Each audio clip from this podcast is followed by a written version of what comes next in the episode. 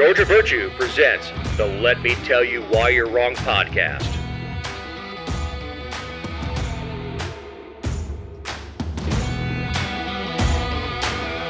This is episode two forty.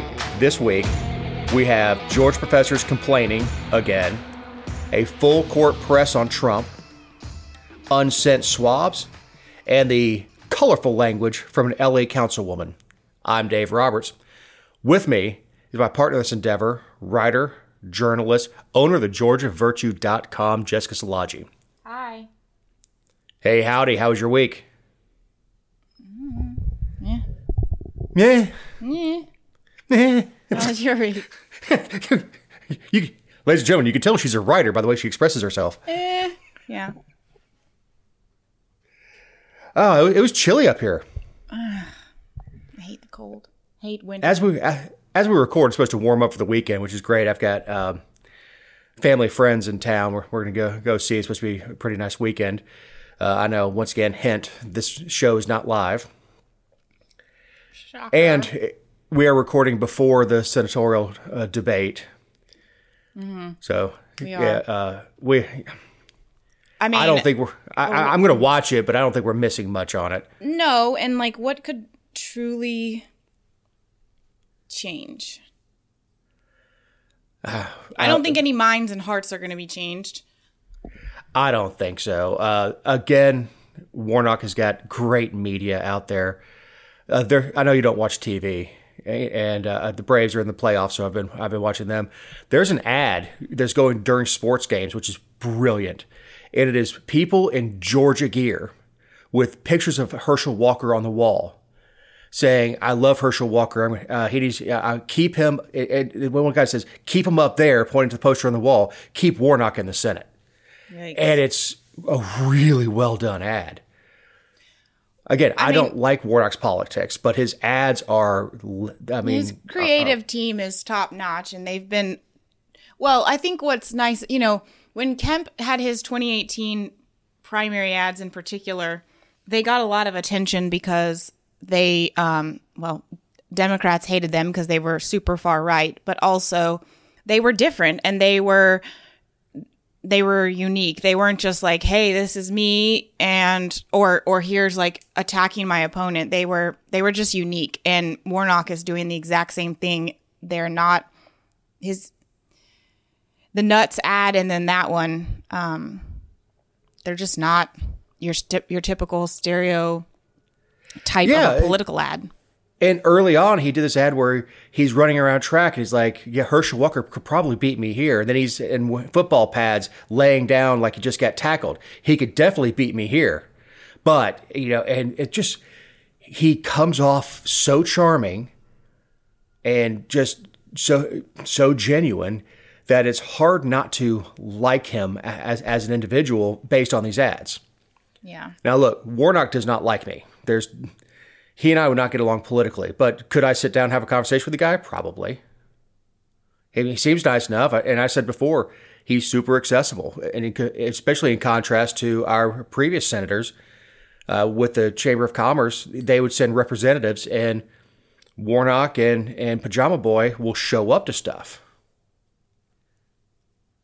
And speaking of Pajama Boy, he was he was out with the the head of the uh, uh, V A in Atlanta talking about getting compensation for veterans on the the poo burning details and, and the smoke inhalation from from different deployments.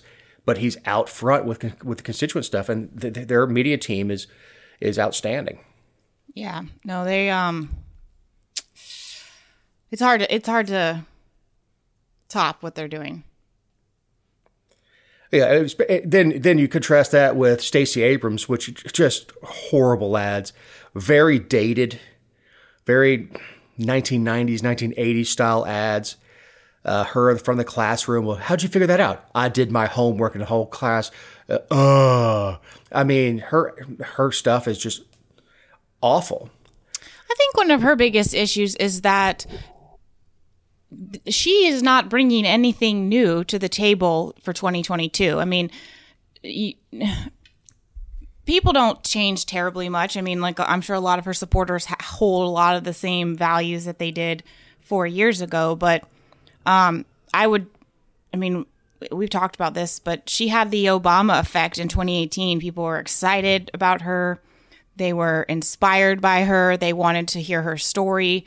Um, and in in in addition to her actual platforms not really having a whole lot of stickiness to them this time, there isn't really any news story about, um, you know, she, she really took on like the bootstrap. I came from, this was my family. This was my growing up. These are the hurdles that I overcame.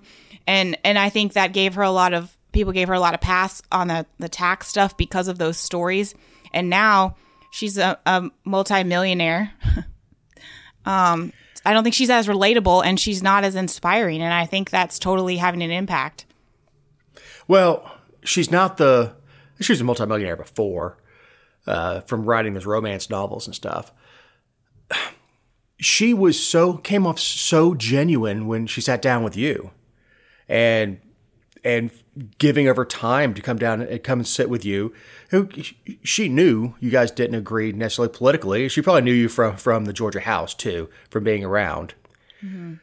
Uh, she just came came again – wrong politically, as far as I'm concerned, but came across as this warm, welcoming person, and she's not anymore. She comes off as as an elitist. And, you know, and the ads that Kemp's people are running about her in Hollywood and her on The View saying she wants to run for president and all that stuff, and I know I've said this before, it those hits are really landing. And uh, uh, the there are there are ads running against Butch Jones and uh, Brad Raffensperger right now. One against Brad was uh, he doesn't support abortion. What? He's Secretary of State. Well, what? He deserves that because when he ran in twenty eighteen, he touted that he was endorsed by Georgia Right to Life. And I don't really care what he believes one or the other, but he interjected that into his race four years ago. That's so. Fair enough. You know, go ahead and, and attack him on it as far as I'm concerned. Only to the – the thing that sucks is that people will use that as a guide.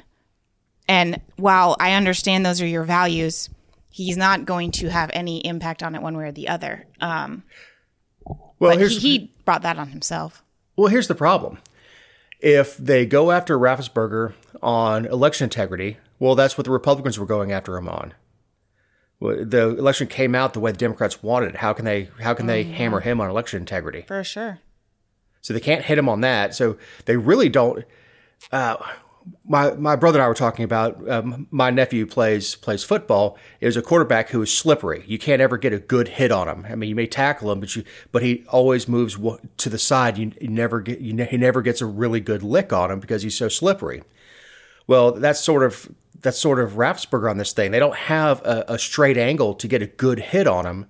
That that he that he everything else is just gonna be a glancing blow. And I don't I don't see how Raffensperger loses this race. I I I I, I just I don't, don't see either. It. I mean, Democrats by and large aren't. They're not gaining the momentum I thought they were gonna. They I don't think that anyone really thought that they were going to have. Um, they've they're definitely underperforming outside of Warnock. I think he's. Right where everyone thought he would be. Yeah, uh, and Jones uh, is they're trying to hit him on being close to President Trump, and I think that's a very dangerous criticism to make. Yeah, I think that's very, very dangerous to make. Say that the the pitcher that is a uh, that's the uh, lieutenant governor now isn't endorsing him. It's a very dangerous way to look at it because Georgia still has a lot of Trump supporters. A lot of Georgians are very angry about him losing, especially state, the, the state. Uh, that's a again, you've got to. It's, it's, like, it's like throwing a boomerang. You're throwing it at him, it comes back and smacks them in the face. Mm-hmm. So that's that wasn't actually that's none of that was part of the outline. Sorry to get off on a hog trail. No. So back on. Survey, Georgia professors upset with tenure changes. What are they not upset? I don't know. They have, I will give them a little bit of credit. They've been quieter lately, but there's been a lot of stuff going on nationally that other places have kind of picked up. But um, they made changes to the tenure process, and it was uh, before the... what is it, the Board of Regents. It was uh, a change that they were pondering for some time, and it's it's about the process and then the post-tenure review. Um, and there were thousands of professors that signed a petition urging them not to do it because um, they said that it would hurt the state's ability to attract and keep talent in our universities. And um, but basically the short of it is that um, the tenure doesn't, it doesn't guarantee absolute job security in Georgia, but it meant that the instructors couldn't be fired without cause. Um, and the whole idea, they said, was, you know, of the old process was to give professors the ability to have open discourse with students without fearing any type of retribution. But they say that these new rules can change that.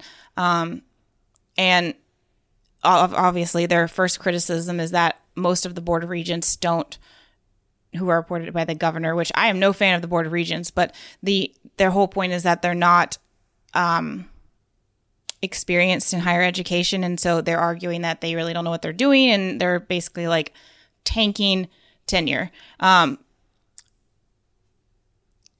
and I think what really exacerbated the anger about this was the rules were proposed, or the rule changes were proposed when universities were going through the whole mask mandate, social distancing, vaccine mandate, and all of that. Um, and so, and obviously a lot of professors were very much in favor of those mandates, whereas our state government as a whole was not. Um, so this has been going on for over a year. Um, I think they first announced it in September twenty twenty-one, but they just recently took effect. Well, you can't tell me that the pref- pref- professors didn't enjoy uh, being able to work from home and, and do their stuff online and still get paid like as if they were going to work every day. Uh, one of the things that they're the the dismissal hearing is is one of the sticking points on this thing. And honestly, I don't have a problem with a dismissal hearing.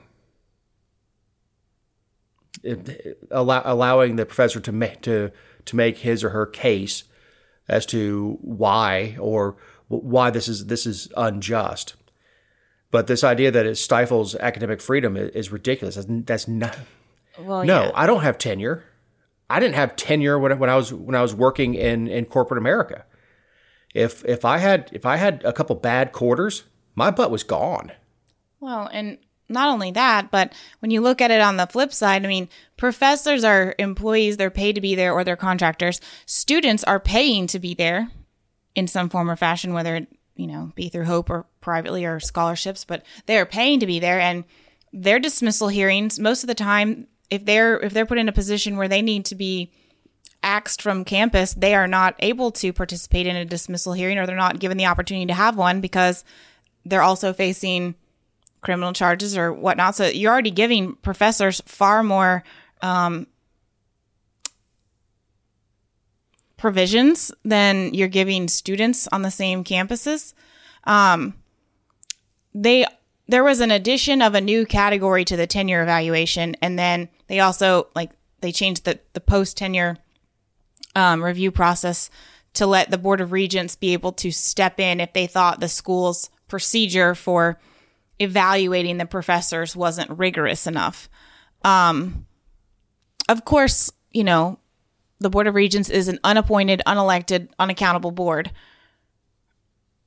And it could be dangerous if they didn't define, you know, what it means to be more rigorous. But I don't think that like, like their opposition came out right off the bat, you know, like right when the rules were announced without even really knowing anything that were with regard to the specifics. And I think that it's very dangerous when anybody wants to have a conversation like about being held accountable and being evaluated, and they're they're afraid of more rigorous reviews. Why? Why would you why would that you don't even know what rigorous means. Why would you oppose that?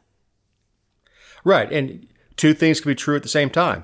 The Board of Regents could be uh Uh, a crappy thing the way the way it's put together, and the college professors could be whining and moaning for, for no good reason. I mean, look, it, God, I, I, I know I, I, I sound like I'm anti-educator every time, but good Lord, educators whine about everything. It, it, and this kind of reminds me of, if you ever, if you ever watched the original Ghostbusters, Dan Aykroyd is looking at, at uh, Bill Murray uh, and, and says, the private sector, you don't understand the private sector. I've been out there.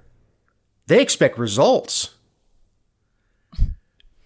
And I mean, yeah, it, so it's hard for anybody who has to make their living and get out and work and have results, and whether whether it's a corporate job or you're digging ditches. If if if you're digging ditches and you don't get the get the ditches done, you're fired. If if you're a division manager at a bank and your division isn't doing well, you're gone.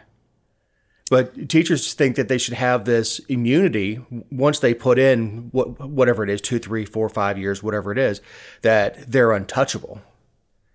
That unless they, you know, what's the saying? Uh, I'll, I'll, I'll be in office unless I get caught with a dead girl or a live boy. They just have this this think that they, they think that they're, they're immune to anything outside of criminal proceedings. Well, and I think one of the issues too is, you know, The the go-to argument is, well, one size doesn't fit all. And I agree with that. I mean, that's true in every in every sector, in every industry. And I, I think the the the difference is, is that, I mean, I'm self-employed now, you're self-employed now. So we made the decision that we, you know, for we left, both of us are self-employed for a number of reasons, among them that you set your own standards and goals, and then you decide if you're, I mean, you decide if you're meeting them, and your bank account decides if you're meeting them. I mean, there's, there's lots of things to, when you're in, when you're in charge. But going back to the evaluations, like we've also worked for other people. I've worked a corporate job as well. I've worked for a small business. I've worked for, um, like just on, on contract basis. I've done, I've, I've had a wide variety of things, and every job has things that you don't like about it. Every job, every job has things you have to do that are part of the job description that you're like, gosh, I wish I didn't have to do this. Um, some of those are related to your job performance and some of them aren't. But like I, this, this, this notion that like higher education is supposed to be all the things that a person loves and none of the things that they don't. I mean, these evaluations and everything, like it's it's the whole person. It's not just what the Board of Regents would, it's not like the Board of Regents would step in and, and erase everything else you have to do. They would just say, are you also doing all of these things? Like it would be in addition to, not instead of. Well, you know, it is on the heels of a story. I can't remember exactly where it is, but a teacher, a professor was dismissed for being too hard. That happens all the time. That to me is insane. And it was and it was not a it was not a creative writing class either. It was it was science related. I mean, it was like some sort of physics class or something like that. And like, it's too hard. How? Yeah. I mean, look, if you're training, and you know, engineering has a huge washout rate. People just, you know, they think they want to be an engineer, and they get in there and it's it's beyond just math, and people wash out all the time. So there are certain disciplines where I expect professors to be harder than others. I don't want a doctor that got through because the professors were nice. Right. But that's... I, I don't know. I, yeah, it's... It's not going to change. They're going to whine and moan. Part of the story is uh, I'm, I'm telling people to consider whether or not to get into higher education. You mean whether or not they should go into the real world and actually do something versus go get out with a with a doctorate and immediately go into teaching other people to get their doctorate? Well, yeah, go out and do something real. I know some really great – I mean, some of my professors – They they were incredible. They were honestly, I enjoyed the classes that were much smaller more than the big classes because, you know, you really got to like get to know your professor.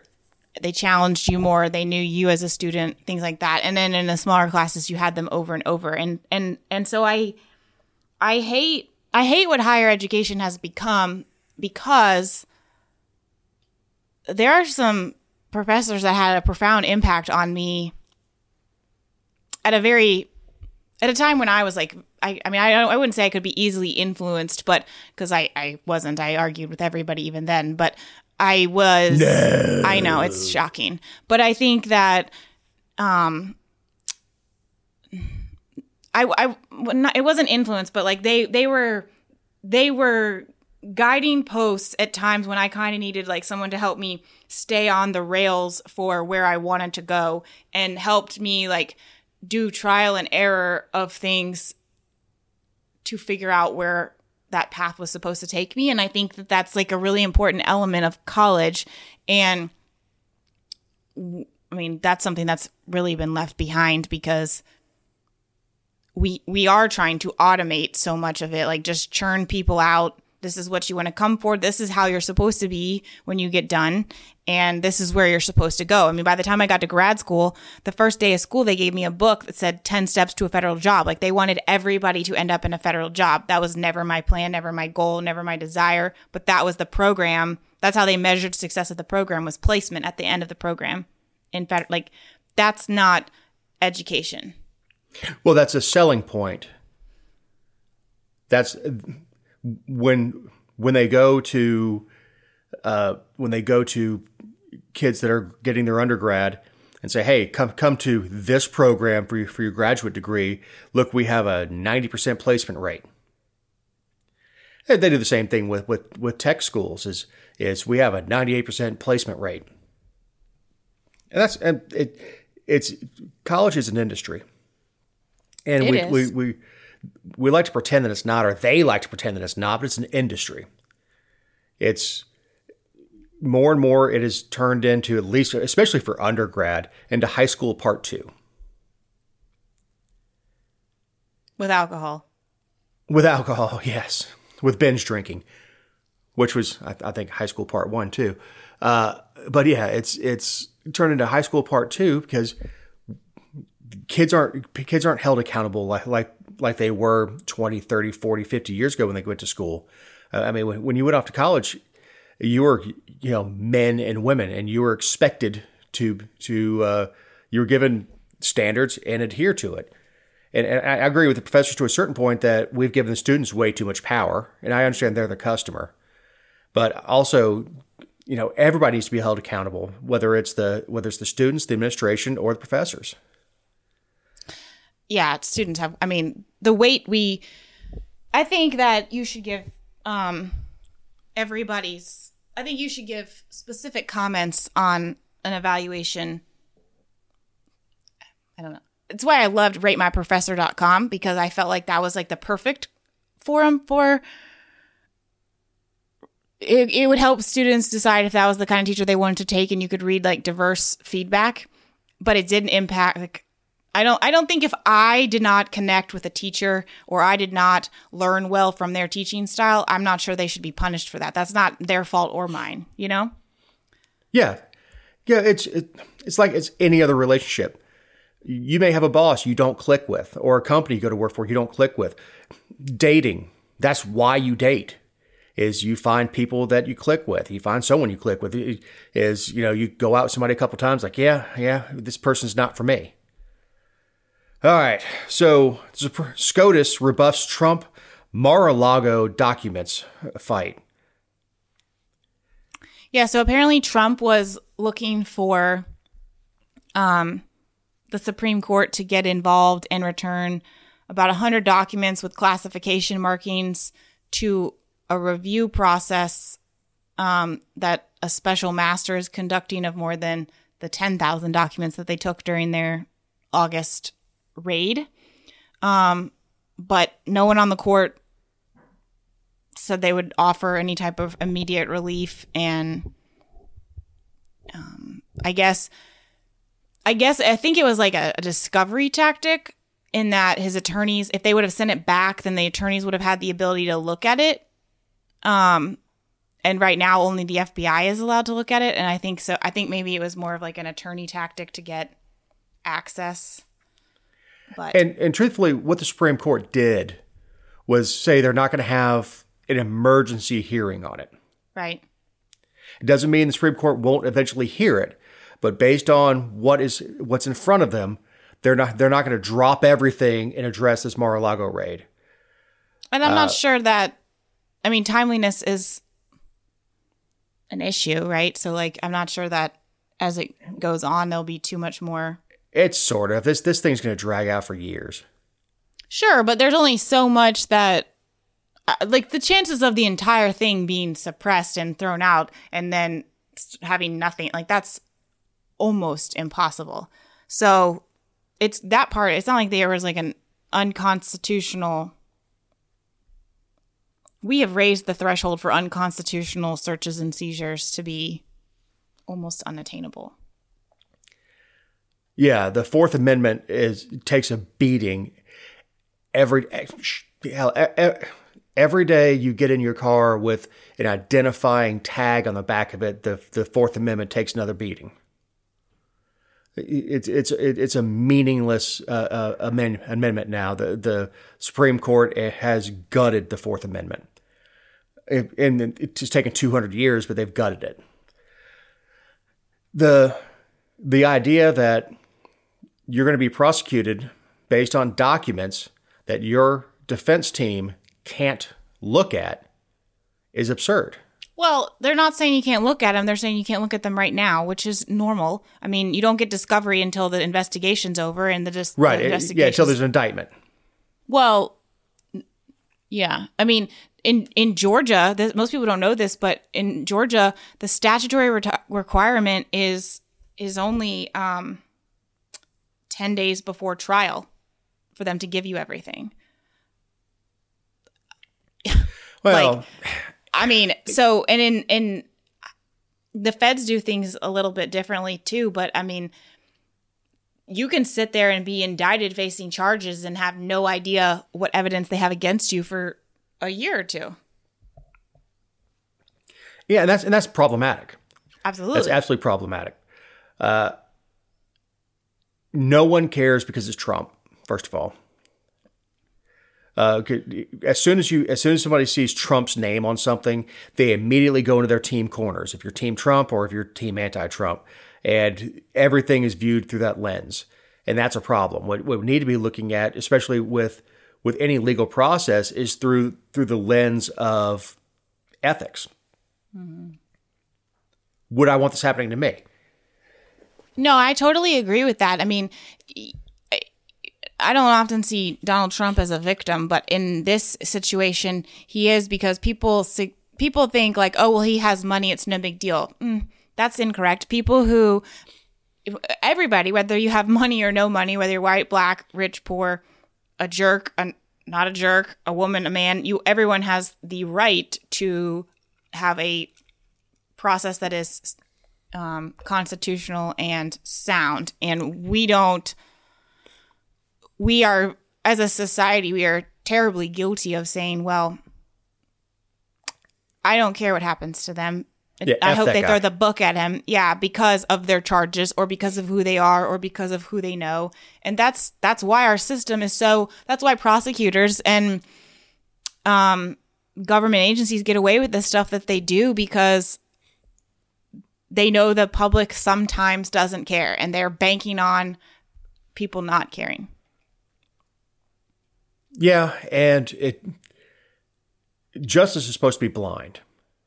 It doesn't matter if it's Donald Trump up there or if it's Dave Roberts.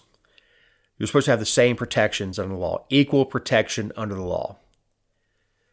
And just be, just because you don't like Donald Trump, and look, there's there's a lot not to like about him.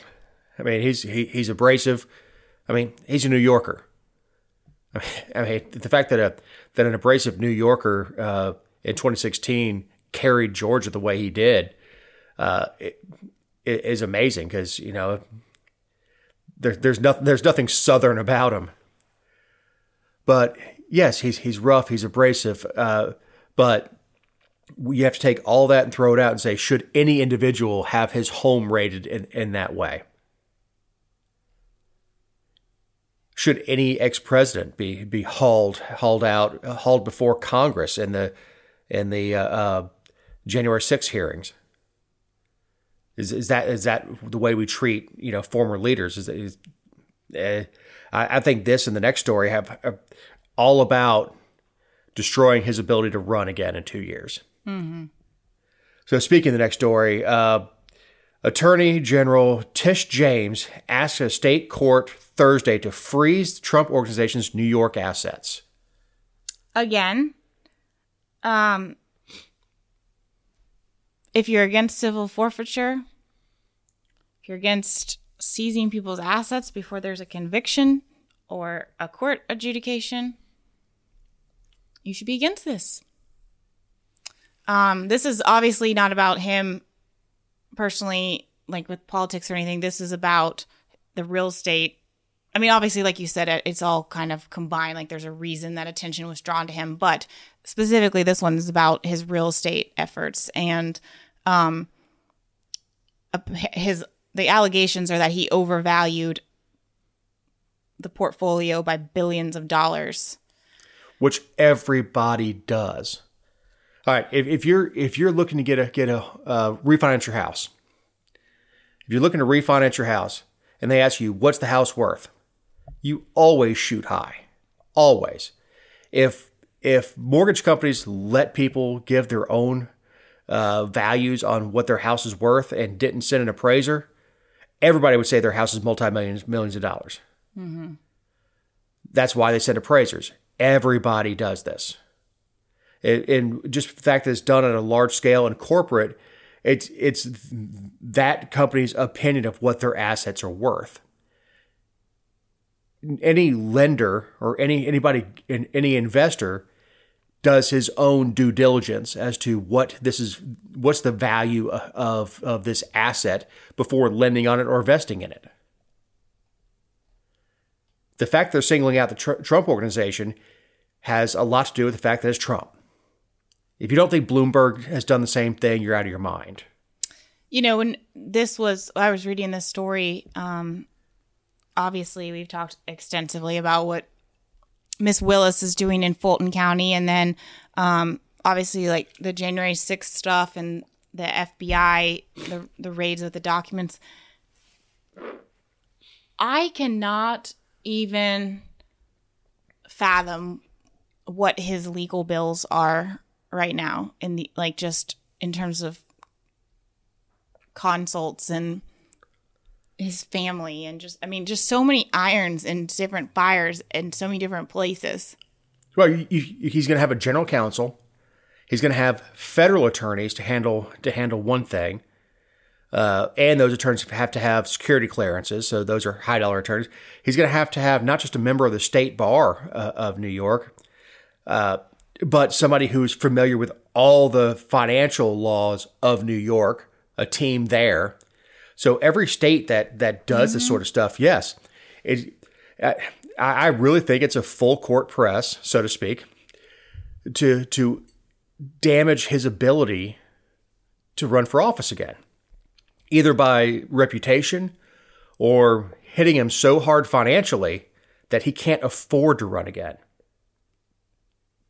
Yeah, it's just a, it's a lot. I mean, just knowing what I know about what people have to pay for things that are considerably less. I can't, I mean, hundreds of thousands your, of dollars for each. To defend yourself in state court from D U I. Uh, ten thousand dollars in Atlanta. ten grand is is the is the number that I've always been told. It's probably up now with inflation. ten grand, and that's in state court. That's a misdemeanor. Mm-hmm. I, I can't I can't, I can't afford to be not guilty in federal court. I can tell you that. Right. And, and you know, this is what leads a lot of people to pleading out is they're fin- they're drained financially, and a lot of these cases that that you cover.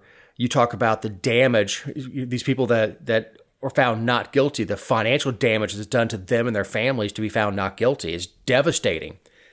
Well, so, I mean, the the blessing that Donald Trump has right now is that he hasn't been formally charged with anything. He, in this, in the context that, you know, he's out on bond or he's behind bars waiting, like he, he's still working. He, and he also has people, he has this, this enterprise where people can continue working even if he was behind bars. Like, even if it got to that point, his machine can keep operating. Most people don't have that, and they lose everything. Yeah. And, and well, an important thing to realize also with this is Trump Enterprises and Donald Trump are two different entities. Doctor Cool and Dave Roberts are two different entities. Mm-hmm. Uh, yes, I have one hundred percent control over Doctor Cool, but we are two different entities le- legally.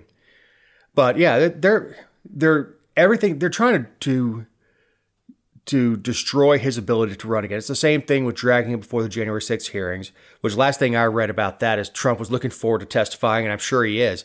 There's nothing he likes more than having every camera in the room on him. And he'll probably have fun with it. Hell, I'd, I'd love to be told to testify before Congress.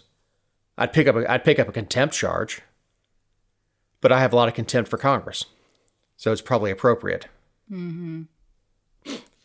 This is a good time to remind you that these are our opinions and not those of anyone not on the show or any respective company for which we may work, own, or otherwise associate ourselves with on a regular or irregular basis. Also, you can find relevant stories over at the Georgia Virtue dot com. All right, Jessica, the mule of the week. The mule of the week is the district attorney in the Okeechee Judicial Circuit, Miss Daphne Totten. Um, if you know me, you know that I'm no fan of her. She's Jackie Johnson Junior Um, and unfortunately, she doesn't see that as an insult. Her words, not mine. Um, but this week, she is the mule of the week because we, I, we, I mean, we've talked on the show extensively about the cases that have been prioritized for prosecution over the ones that have been waiting. And I'm pretty sure we talked about the fact that there was a case that was at risk um, last, it happened in August, where we found out that the key witness in a murder, like an actual witness to the murder, um, was dead. He'd been dead for eleven months, and the D A's office didn't know about it until a day before the calendar call. Well, that was pretty awful. Um, continues to be awful because the case is still pending. It's awful for the accused, too, um, because that person sat in jail. But you know, that we, I mean, it's just the same old stuff. However, this past week, we found out that um, another case is in limbo, another murder case, and it is also one that happened in twenty twenty.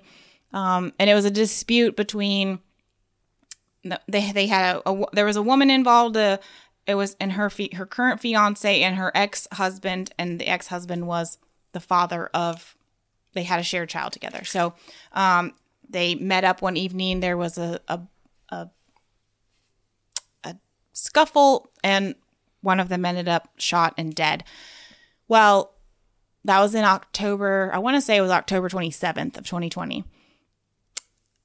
It was finally scheduled for arraignment, or I'm sorry, calendar call, jury selection, and trial to happen in over the next couple weeks. And the day before they were set to appear again, the state announced that they were going to be asking for a continuance because they didn't have evidence back from the crime lab, because the swabs from the firearm um, had never been sent off to the G B I crime lab for analysis. So for two years, they've just been sitting somewhere, um, having been unprocessed. And the reason that that is so problematic, particularly in this case, I mean, we don't know all the evidence that is going to come out, but we know what's come out so far because there was an immunity hearing. And in that hearing, there was an argument over an actual argument in court over whether or not the person who's been charged with murder um, was the aggressor or was defending themselves, because both men met up to, you know, sort out some issues. And so I don't want to speculate about it because I don't, I don't have enough facts of the case yet to, to make those allegations, but it's disgusting that evidence in a murder trial has just been sitting in a locker somewhere when Um, you have a family who wants justice. You have a man sitting in prison or in jail um, waiting for two years. Yeah, for two years and nothing. Like, it, and you know, every case is important because every case is dealing with somebody's ultimate freedoms and liberties. So, I mean, there's no case that is more valuable than, or more important than the next. But the stakes are higher, obviously. When uh, the, as the sentences increase, we presume that there is um, more victim or more victim oriented. You know, I mean, when we talk about like rape and kidnapping and and then murder, I mean, you're escalating. You're you're talking about the most severe consequence on a on a a victim and the most severe consequence on the accused and the person charged. And so I would expect that you would send off something from a firearm in a murder case before you'd send off some weed or some ecstasy or a substance you found in somebody's wallet, um, so that, you know, you can prosecute them for possession. You know, uh, we in this country generally don't support the idea of snatching somebody off the street and throwing them in a hole forever. And that's what's happening right now with these cases. Oh, it's awful. He was snatched off the street and thrown in jail, denied bond, and denied his, his right to a speedy trial. Mm-hmm. Well, and, and then the D A's office, like all the other D A's office, D A's, like all the other offices of district attorneys in the state, they have the cover and shield of tolling thanks to COVID. You know, the legislature gave them a pass for two to three years um, because of COVID. So, like, all these speedy trial things are just kind of out there in the distance, too. It just the whole thing. It's just, it's all awful. And she's the mule of the week because I have, I am desperately looking for something that she has done correctly, and I can't find it. And that is well, pathetic. And two years of sitting in an evidence locker, I think, gives the defense. Now, if this guy is guilty and they and this evidence gets thrown out because it sat around for two years and they can't prove chain of custody, that's going to, I mean, can you imagine? Well, I, I don't, I, again, I, I'm with you. I have no idea what happened, have no idea if the guy's guilty. But when you let evidence just sit on a shelf for two years, it's that's a lot different from having it processed, sending it immediately to the to the G B I lab, having the data back, and it's sitting for two years because the data doesn't change. But to have to have these swabs sitting sitting in evidence for two years, that's problematic. And we find this with, with sexual crimes, all, you know, all the time. You get that you get that evidence processed right now. Right. So, yeah, it's just, it's more of the same. It's um, it's upsetting because it's a miscarriage of justice for everybody. It's not, you don't have to be anti-state, anti-police, pro-criminal. Like, it's none of that. It's it's a miscarriage of justice, and it's a disservice to everyone. It's a disservice to the taxpayers. And there's been so many things that are have been pointed out and called out that have been done wrong and and mishandled that you would think that even if you didn't want to ever admit it, that they would um, at least make a concerted effort to do better and be better. And that's not happening. And that is why she's the mule of the week. And that goes back to the conversation earlier about the about the pro- professors. No one is holding anyone accountable. Right. Yeah, the, yeah, these D A's aren't being held accountable. Unless they're on tape for, for four hours making sexual advances to their victim's advocate, Dick Donovan. I would argue that that was not accountability, though, what happened to him. No, it was not. And it, it took for nobody, nobody was happier about COVID than uh, than Dick Donovan. Yeah. All right. So speaking of mules, we have the L A City Councilwoman uh, has her recordings leaked. These recordings are uh, a year old. Behind closed doors, L A Uh, City Council uh, President Nuri Martinez uh, nice, made nice. made openly racist remarks uh, uh, derived from some of her uh, some of her council colleagues and spoke unusually crass terms about how the city should be carved up politically. I mean, so for for the importance of this conversation, she is a Latina. So mm-hmm. let's uh, let's go ahead and get get that out. She, uh, uh, I mean, not unusual for L A, but uh, this is a female Latina. Not that there are any male Latinas, but you never know with today's political correctness. She's super pretty too. Yeah, uh, but her comments the, were the, very ugly. Oh yeah, I mean, look, she she's uh, she's attractive on the outside, not necessarily on the inside. Uh, she uh, she she's something else. Uh, the conversation remained private for nearly a year until the recordings got leaked, and this is this is this is the problem when when you make when you talk like this. But, but even even if she thought that she had a sympathetic ear, you don't. The I, things she said are I mm, I don't know. Uh, I don't think that's she and other Latino uh, uh, leaders present uh, during the taped conversation were seemingly unaware, or they didn't care, they were being recorded. As Mayor uh, Martinez said, white council member handled his young black son as if he were an accessory, and described uh, Councilman Mike uh, Bonin's, Bonin's son as parece changuito, or little monkey. Yeah. And those are direct quotes. Mm-hmm. Uh, I, I, I don't know where to go with that. It's one thing to say that another politician is using his, his children as a uh, as a prop.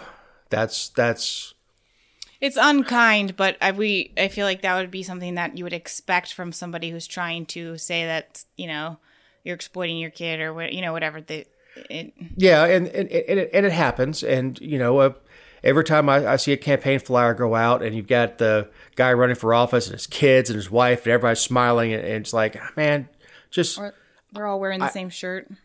Uh, those those the Christmas photo-looking things. Ugh.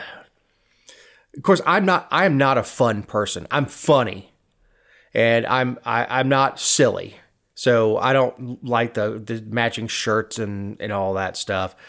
You know, I'm... I'm a I'm a policy guy. You and Connie guy. Don't go somewhere and wear the same stuff? She will coordinate us. That's different. She will absolutely coordinate us. And she will uh, she'll pick out if we're if we're going to an event, she she will pick out which shirt and tie I'm wearing with what suit that goes with her dress. But no, we we don't go on vacation saying Robert's Vacation twenty twenty-two and, and all that. I, I think I think I think Kid Poland got got suckered into that. uh, Ken, who's been on the been, been on the show before. Yeah, I, I I I have a family that does that, but I'm not part of that faction of the family. Yeah, I don't need that kind of family. Right.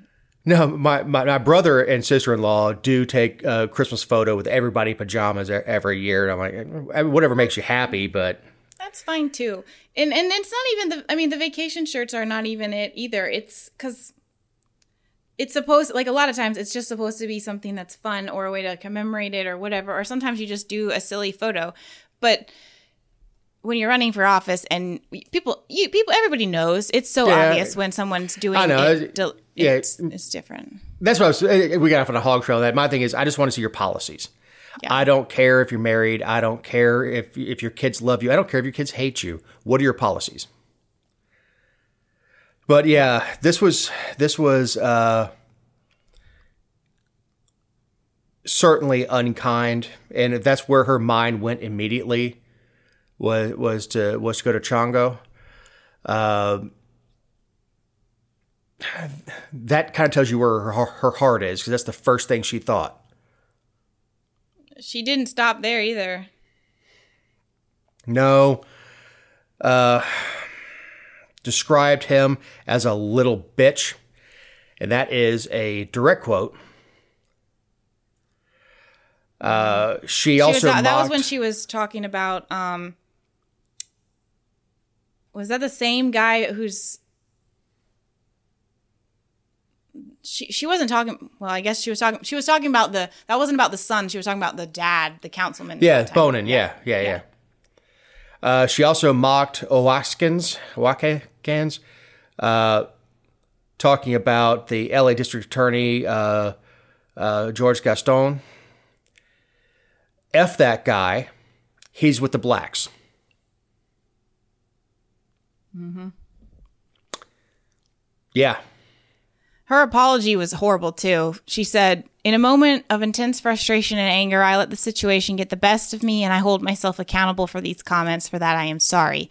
The context of this conversation was concern over the redistricting process and concern about the potential negative impact it might have on committee or communities of color. My work speaks for itself. I've worked hard to lead this city through its most difficult time." I think she should have left off the, the last part. I mean, just say sorry. Don't be like, by the way, I'm super. I've been super, and I'm going to keep being super. She just, oh, I don't know. I'm sorry you were offended. Mm-hmm. Uh, okay, so hold on, time out, because there are times when people say, when people say something generally, like when, when, when, if she would have said something about, Um, it would have made it okay, but if she would have been speaking generally about like groups of people, um, I don't think, first of all, she would have offended more people. But what she, she, she didn't, I think she offended people, but what she did to her fellow council member was what was disgusting and disturbing. And I, I think it's beyond offense because She, I mean, she was being specific. Um, I think it's a little bit different than just speaking nasty, racist comments generally. I don't think one is less appalling. I just think it's just different. Well, I think it's pretty, pretty appalling when you go after go after a minor. Right. I think it's fairly fairly appalling when, when uh, and look, in... in Spanish, uh, particularly in uh, the Mexican dialect, chango or chanquito, which is just little, uh, anything you put ito on is little. Uh, it it is it is the same as as dropping the N bomb, because mm-hmm. uh, there is no direct translation for that into Spanish.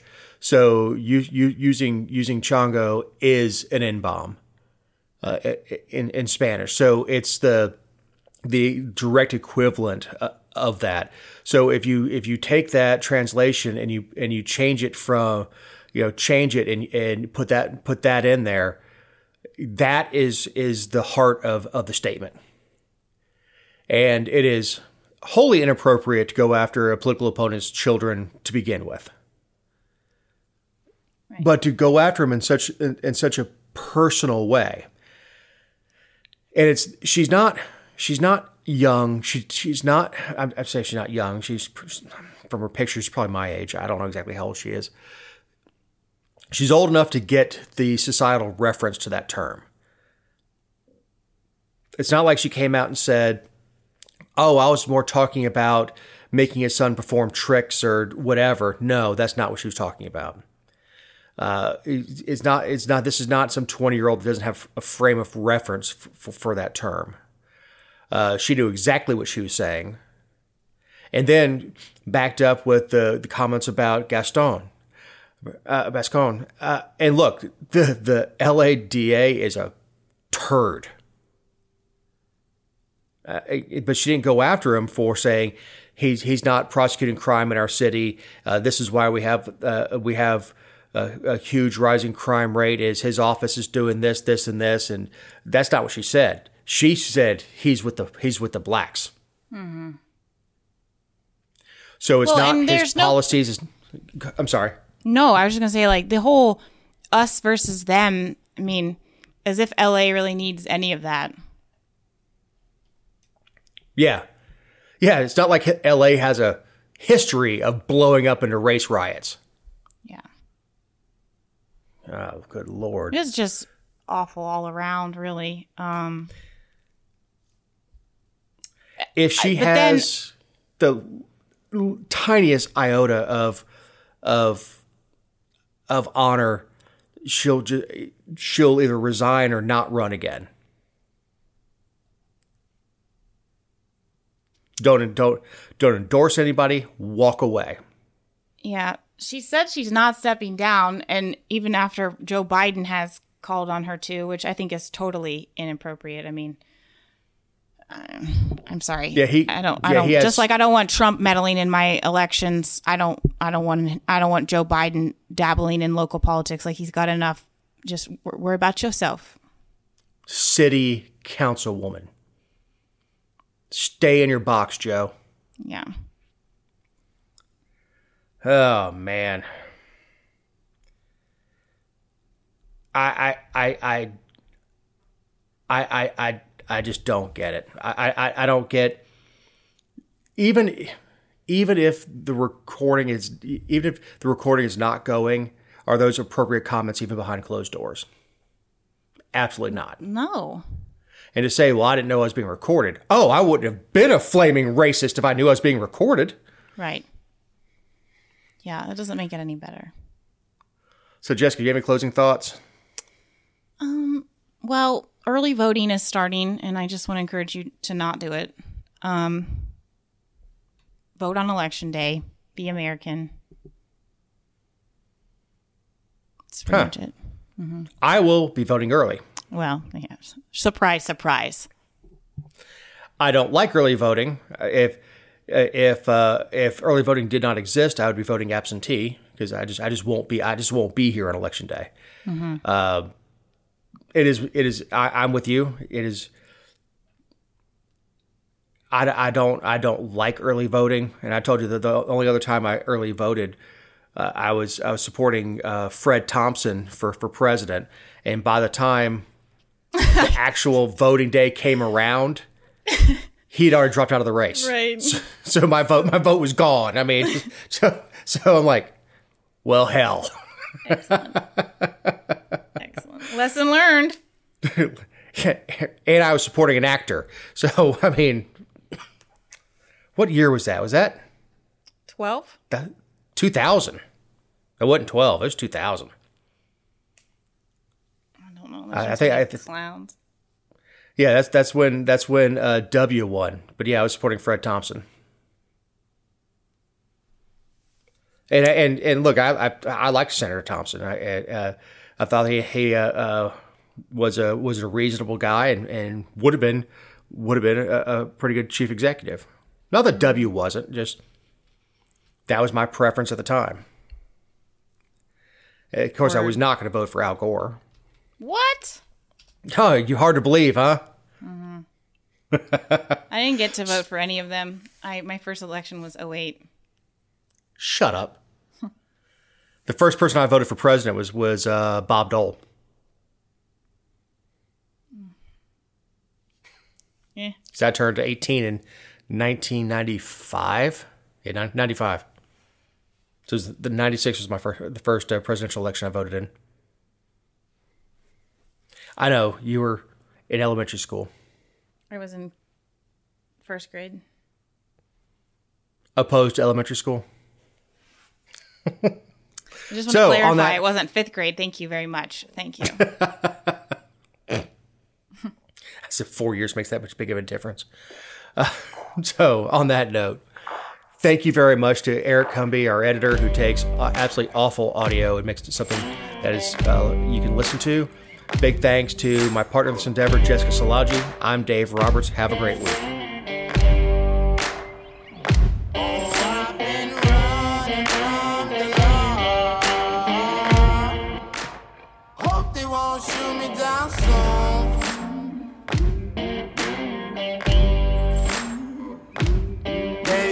Gonna